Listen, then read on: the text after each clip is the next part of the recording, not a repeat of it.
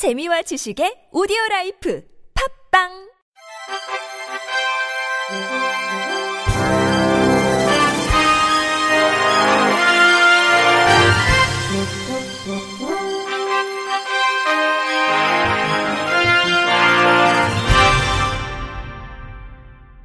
청취자 여러분 안녕하십니까? 11월 1일 목요일 KBRC 뉴스입니다.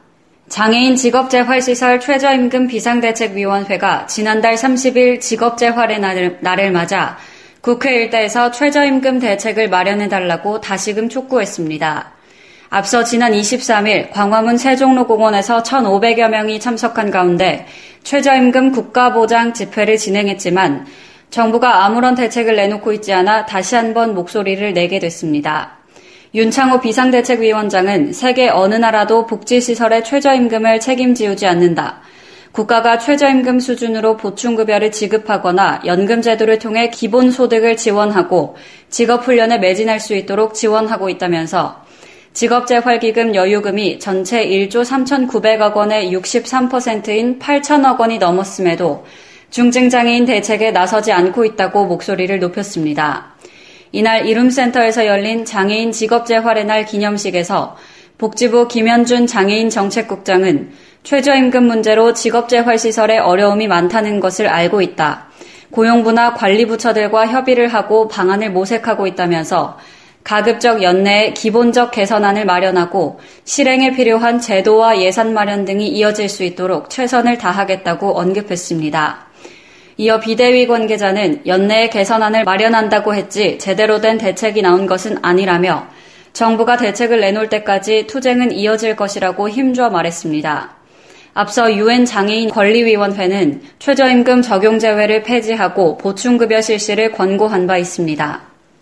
사단법인 그린라이트가 지난 29일 TBS 라디오 공개홀에서 진행된 2018 서울특별시 교통문화상에서 단체 부문 대상을 수상했습니다. 설립 3년 만에 서울의 교통문화와 안전을 개선하는 데 이바지한 공을 인정받아 선정됐습니다.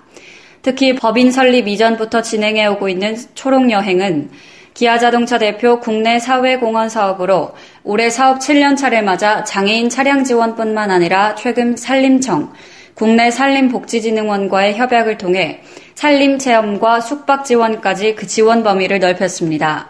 그린라이트 관계자는 취약계층이 이동이나 문화의 제약을 느끼는 모든 곳에 우리 법인이 함께할 수 있도록 희망한다고 수상 소감을 전했습니다.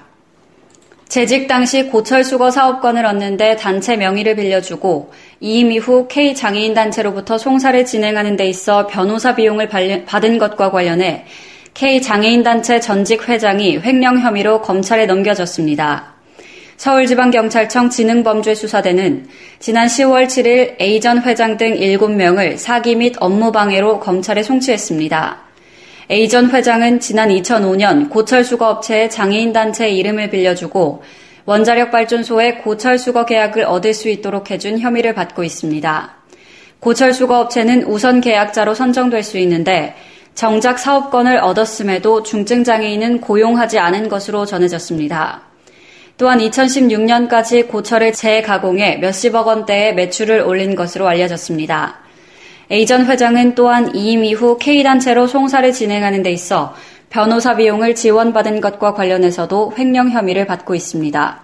한국장애인부모회 충북지회는 청주의 한 고등학교 3학년 학생 2명이 지적장애 학생을 1년 넘게 폭행해 퇴학 처분이 내려졌지만 이후 재심 과정에서 징계 수위가 낮아져 결과적으로 같은 학교에 남게 됐다고 비판했습니다.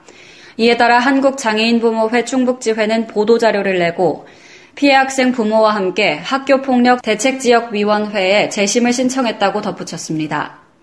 장애물 없는 생활환경시민연대와 통합 놀이터 만들기 네트워크는 2018 통합 놀이터 디자인 공모전에 최종 입상작을 선정했다고 밝혔습니다. 무장애연대는 지난 11일 지난 11일부터 19일까지 통합놀이터의 사회적 확산과 이해를 위해 통합놀이터 디자인 공모전을 국내 처음으로 개최했습니다.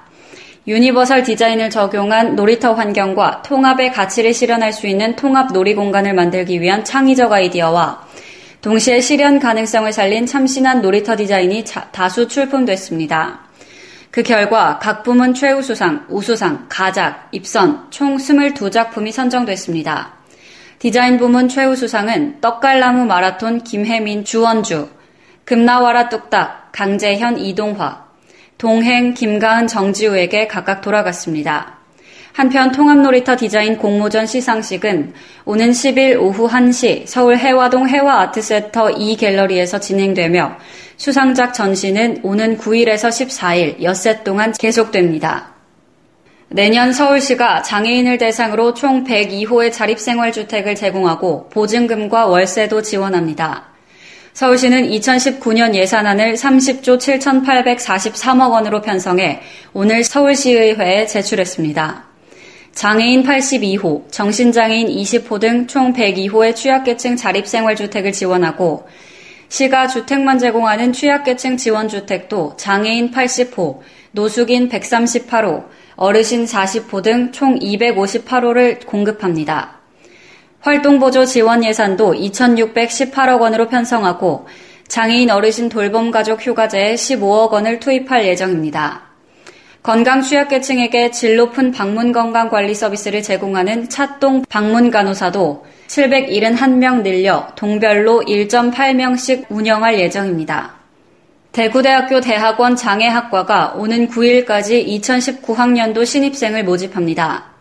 장애학은 장애를 개인의 결함으로 보지 않고 오히려 장애를 규정하는 정치적, 경제적, 사회적, 문화적 요인 등을 탐구하며 장애인의 적극적인 사회적 참여를 중시하는 다학제적 학문으로 올해 신설된 장애학과는 총 26명의 장애, 비장애 학생이 공부하고 있습니다. 교육과정은 장애학 개론에서부터 장애학 질적 연구 방법론, 장애인 정책과 법률, 장애학 양적 연구 방법론, 장애와 문화예술, 장애학과 교육, 발달장애인의 권리와 지원, 장애와 고용 등의 과목으로 편성됩니다. 입학생들에게는 대구대학교에서 제공하는 각종 장학금이 지급되며 장애 당사자들에게는 장애학생 장학금이 지급됩니다.